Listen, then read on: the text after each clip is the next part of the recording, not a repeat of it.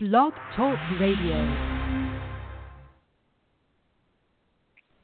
Hi, everyone. This is Denise Brown, your host of Your Caregiving Journey, a talk show that helps you as you help family members and friends. It is Monday, September 18th, and it's actually 4 p.m. Central Time. We are late today. I had to bring my dad in for a procedure, so our guests today were very flexible and kind to reschedule today's call. So that's why we're a little later in the afternoon than usual. I hope everybody is okay and that you had some time for rest and relaxation this weekend. Just a couple quick updates for you. We have kicked off the voting for our Caregiving Innovation Contest. So we have eight entries. You vote for one, and then the top three, the three that have the most votes, receive a table at our National Caregiving Conference. And then we vote for our favorite of those three at the conference. And then the winner receives 250 bucks, a chance to be on my podcast, and a nice little blurb about their their idea, their product, their service on caregiving.com.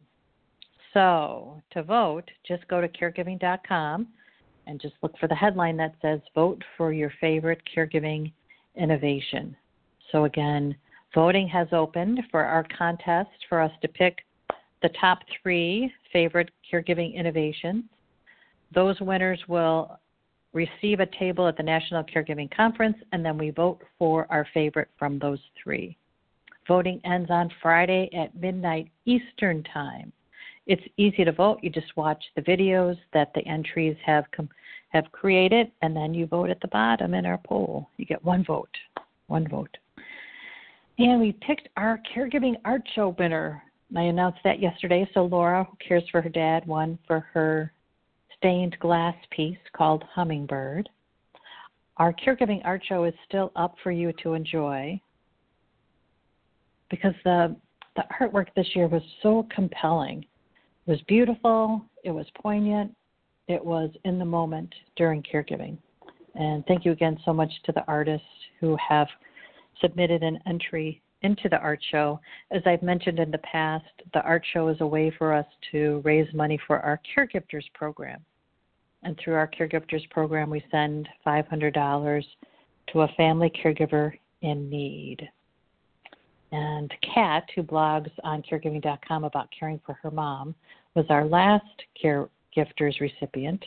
And I was able to send her $500 on the spot. She was in a dire, desperate situation and I was able to reach out to her, say, "Hey, I can help." She said, "Great." I sent her $500 through PayPal immediately after that. So within an hour, I was able to get the money to her. So thank you for supporting the CareGifters program. It really does make a difference. And one other thing, so we've got a couple surveys that are going on right now. So it's our time for our annual family caregiver survey. So if you're in a caregiving situation, please take gosh, it's probably about 20 minutes to complete our survey. We ask what caregiving is like for you. We have a series of multiple choice questions, and then we have write in questions where we ask for you to share your experiences, your thoughts, and your insights. And I started doing this survey 21 years ago.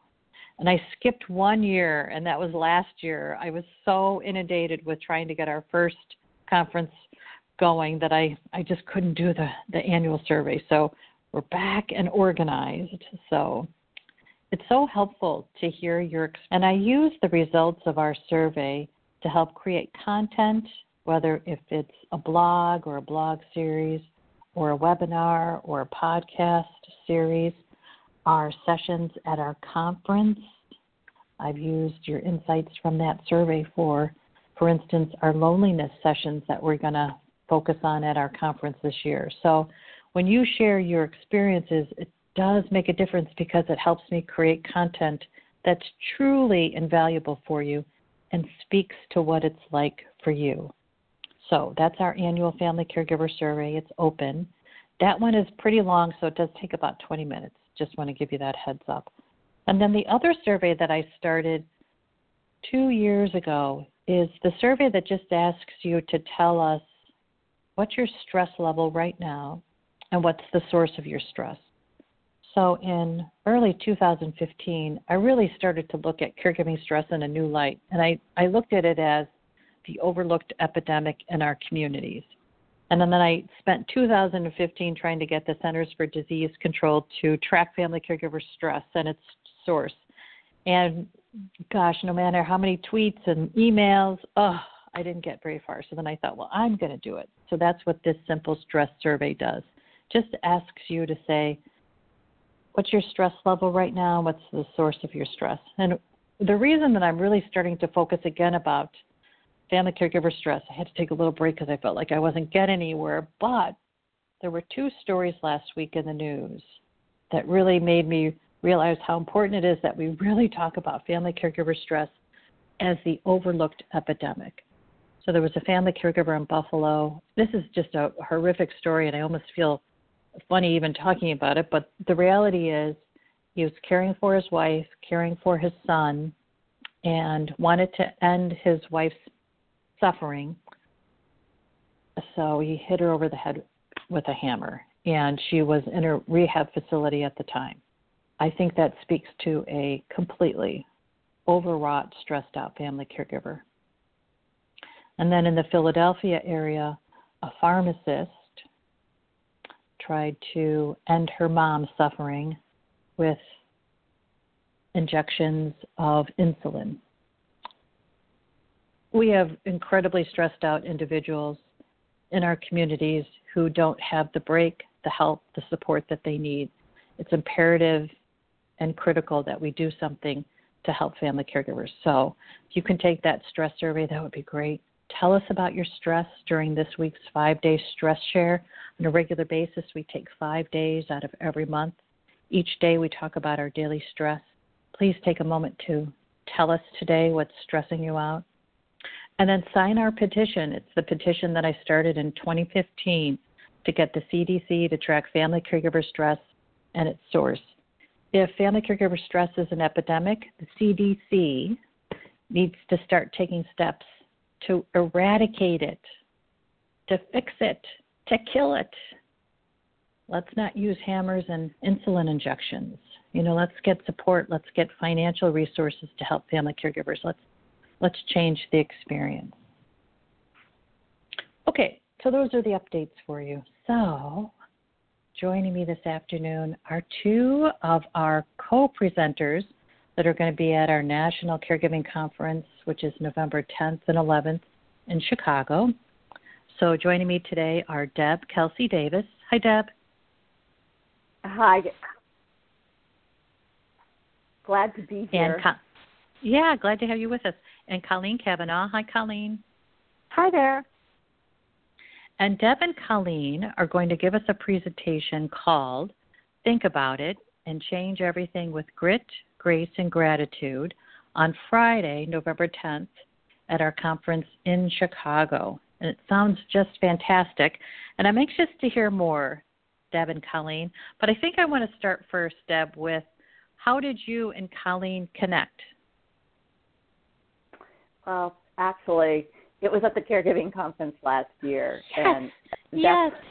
that's, that's that's one of the things that uh, to all of your listeners to know not only do you go and get some incredible information, but you can make not only lasting friendships, but you can meet people that change your life. And so that conference brought Colleen and I together. We started sharing and telling stories, and the more we spoke, the more we realized we have so much in common. We share a philosophy that you know we're going to share with everyone now this year at this year's conference.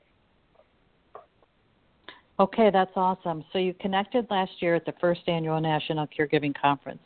And then, Colleen, when did you realize that you and Deb had a presentation for this year's conference? Not until after we left the conference and arranged for a conference call to, you know, just follow up and continue the conversation.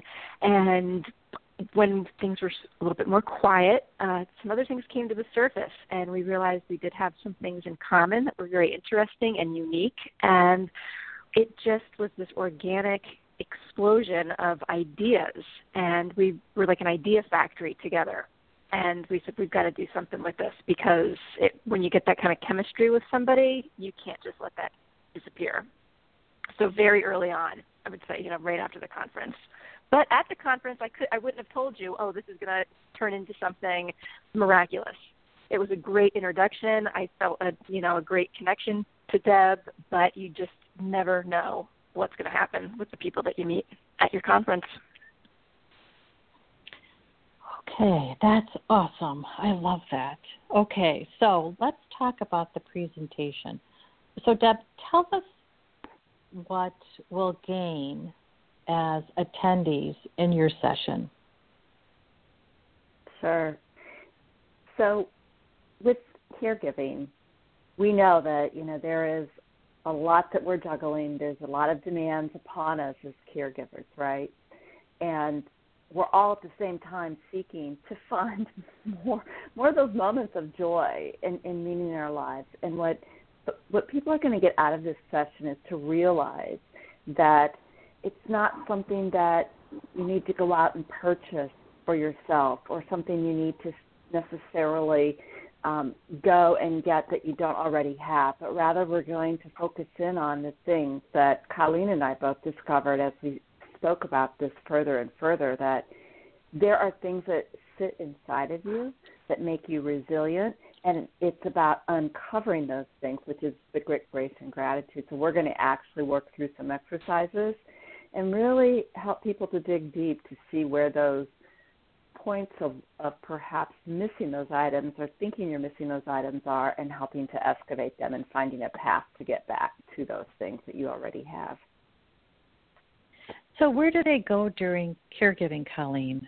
Why do we lose them? Oh, we. I, I, I'm. Well, that's a great question. There's so many things I want to say. I think one of the biggest is the sense of guilt that we feel of doing something for ourselves because our caree is the often the only thing we are thinking of and we aren't able to turn that off and go to a movie and do the things that we would normally find enjoyable because we're just too exhausted to get ourselves there. So Deb and I looked and we said, you know, what could we have done when we're actively caregiving to have allowed those things to remain in our lives in some form or other? Because our lives don't stop when we're caregiving, but it's very easy to get lost in caregiving. Yeah, can you think of a time, Deb, when you felt lost in caregiving and and wondering if you could be found again?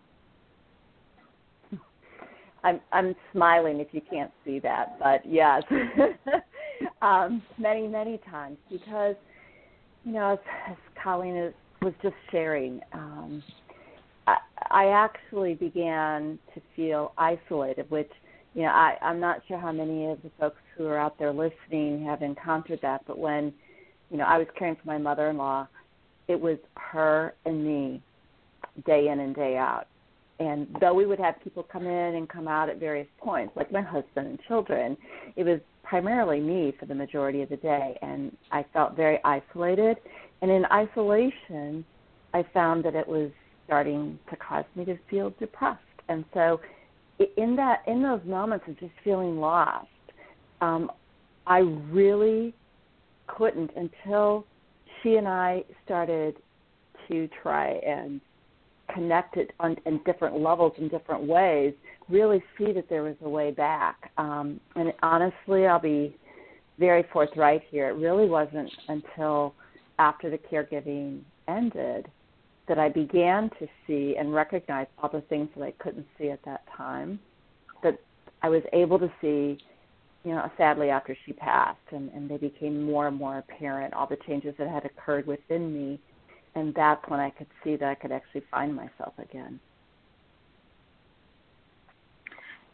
Yeah, you know, isolation is such a huge issue. I was at a conference last month, and at the end of the conference, which was a bunch of researchers. I'm gonna I'm gonna speak in such a judgmental tone, and I can't help it because it was a bunch of researchers who were completely out of touch with the caregiving experience. During one of the last sessions, one of the researchers said, "Family caregivers aren't isolated," and honestly, there was an audible gasp in the room because he was so off target. You are isolated, and the irony of it is, you are isolated within a community and there's people all around you. Even when you go out, you feel isolated because you you're surrounded by these emotions, and the emotions become this fog, and it's hard to see through the fog. So, Colleen, that's so when true. we think about yeah, when we think about the fog of caregiving, when do you think the fog was densest for you during caregiving? As I descended into the uh, the abyss of isolation and teetered around depression, like Deb mentioned. Um, the stress gets so great. Uh, for me, I was one of those hero caregivers for a while that thought I could do this all on my own. And not until some people looked and said, You've got it, this has to change. You have to get reinforcements in here. And not until that point was I able to start pulling up and out of that and realizing, wow, I went to kind of a scary place there. I don't ever want to go back there. Getting this help feels good. I need to keep doing more of this. So why do we why do we take on that hero role, Colleen? Why do we want to be the hero, do you think? I don't know. I think some of it is it's a slow build sometimes when we're caregiving. For me, it's, it was my parents when they were older, and I, my mom died, and then it was oh, well, I'm gonna have to do some things for my dad, and then it turned into managing his medications and taking him to the doctors, and it, it's a slow build up, and it's you don't realize the subtle changes. And so your tolerance builds up. And you're like okay i'm just adding another thing on another thing on. And suddenly the pack that's on your back is so overwhelming that it's literally breaking your back. So when when you were told oh gosh you know you you've got to get some help how did you not take that personally? Because that's one of the things that i think oh my gosh i would take that personally. I would say you don't understand and I'm doing the best I can. How did you not mm-hmm. just want to scream and say, "You don't get it"? It, I kind of did, and it took. It, I should have clarified and said it was not the first conversation a few of these people had with me to get me to realize I have to start changing the way I'm doing things. So it was multiple conversations, and finally realizing, and you know, people put the idea out there of, you know, you're not like you used to be, and this can't feel too good, and you start to notice and you're a little bit more aware because you know until you have your attention drawn to something to what isn't working you can make do with whatever the situation is. But when you lift your head up and look and say oh wait this isn't how i intended things to be at all it's something's got to change. That's when the change can begin. Yeah was there a moment like that for you deb where it just felt like you were being swallowed and someone was able to say, hey, I think it could be better for you with some help. So I wish I could say that was true, but it is not. And I say that because uh, I believe that a lot of people mean well. I mean, I, I did have people call me wanting to know how I was doing, but honestly, in, until and unless you've ever walked in the shoes of a caregiver, so many people do not understand what happens and what happens to the person who's providing that care and compassion day in and day out. I really don't think my friends realized um, what it was doing to me. And of course, when you, you, you talked earlier about being a hero, I'm probably the queen of superheroes. So I was putting on the happy face because again, that's part of how I was raised to be the strong one, the eldest daughter. And I think there's that part of a caregiver, or maybe some like me perhaps, who don't get help because they don't let others know they need help um, and fake good as well. Deb, I have to interrupt you on this one. I totally forgot the whole firstborn daughter being trained into this role. That's another reason why, even for me, I had the slow build up, but I also had that conditioning of I'm the caretaker. This is what I'm supposed to do. And nobody else in the family was there in that role to step up and, and take over. So that's a that's another whole cultural thing that we could talk for days about. So I'll just Yeah. give you a heads up on on that. I have an older sister, the oldest. She's a girl, and she won't have anything to do with caregiving. She lives five minutes from my folks. Won't visit them, call them, see them, help. But she's also she's also obviously has some other things going on. But anyway, just wanted to throw that one out for you guys. It just feels like, um, you know, the dynamics and the relationships and the circumstances within caregiving are so much bigger than just, you know, one person. It's bigger than just us. We are not only navigating a disease process, multiple disease processes, but we're also navigating these relationships and the relationships with our carees, plus the relationship our carees have with our siblings. Ugh. And if we're married, with the spouses, and then our relationships that are affected by caregiving, maybe we don't spend as much time in those relationships. I mean, oh, it is just so complicated. And you're in a situation where you're watching someone oftentimes suffer. And it's what you witness too that can really start to weigh on you. And you can feel so helpless because you can't change the experience for your caree, which can help under help explain why you feel like you can't change it for yourself then either, because you just feel like there are no solutions. There is no resource. There is no medication that's going to change this. So, Deb, how do we stay hopeful during caregiving, given all that we're navigating?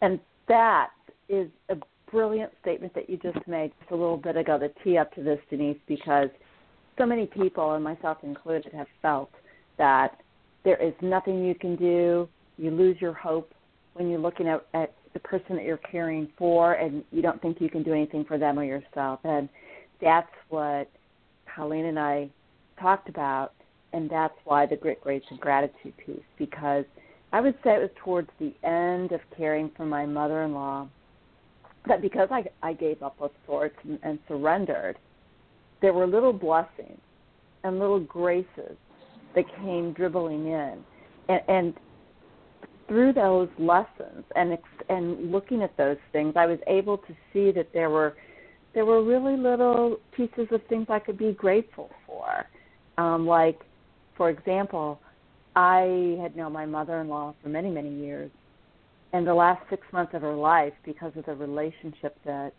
we developed, it was I, I knew her better in that six months than I'd known her in the previous decades, um, and that is a blessing. And so, I think one of the things that we, Colleen and I, are doing is is really helping people to start becoming more aware on a daily basis um, of opening the lens to see through the fog to start recognizing some of those small things and maybe some big things that are truly blessings that are going on that we would not otherwise see. What would you add, Colleen, about keeping hope?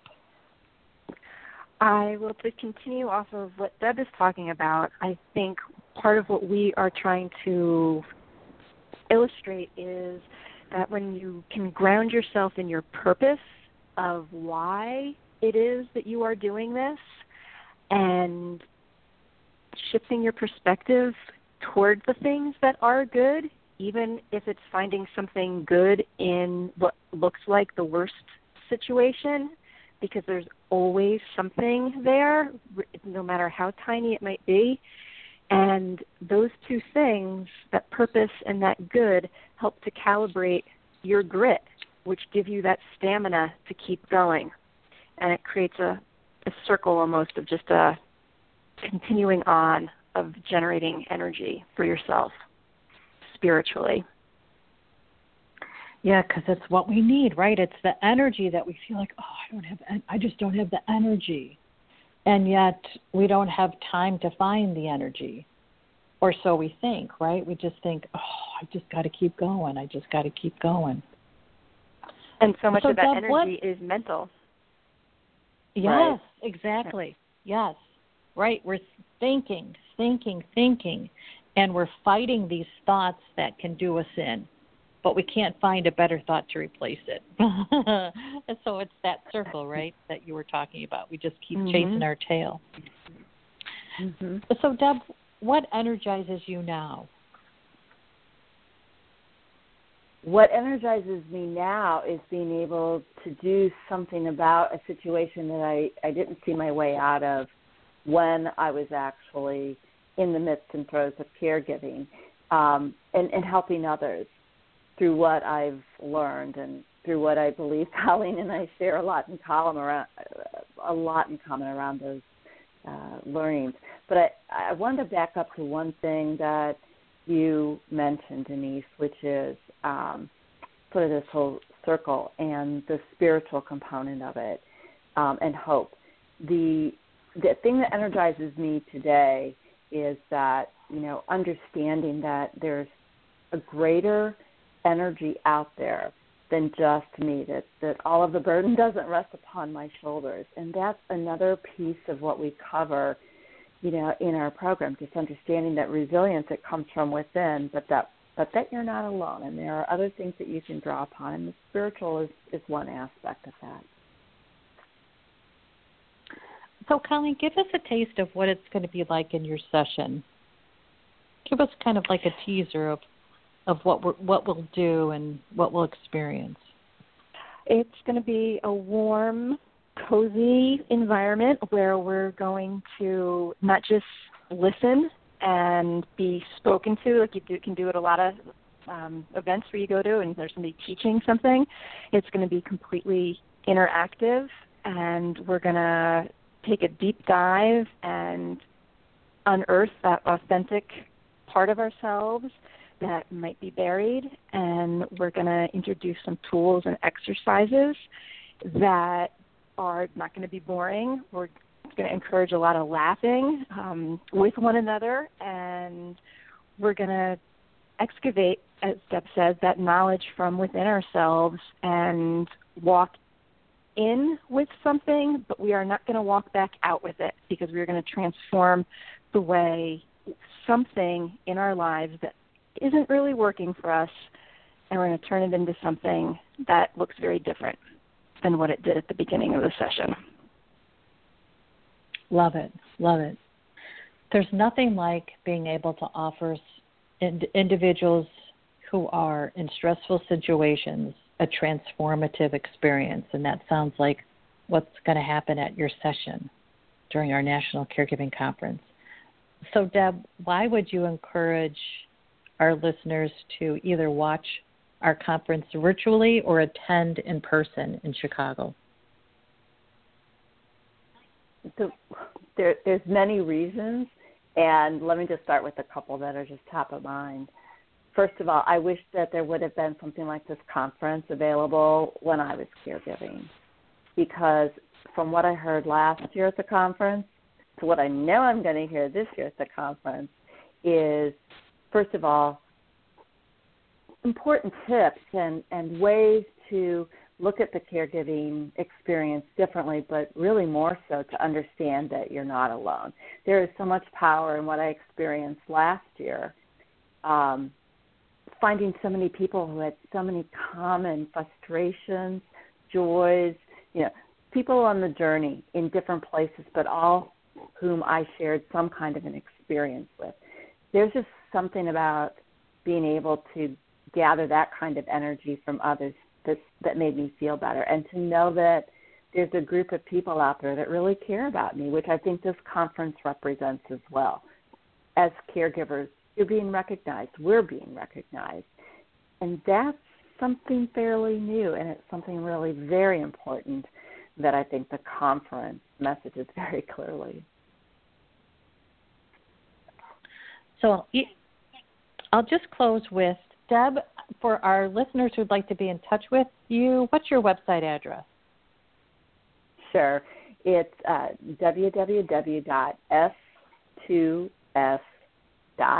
www.f2s.care. C A R E. And Colleen, what's your website address? TheLongestDance.com.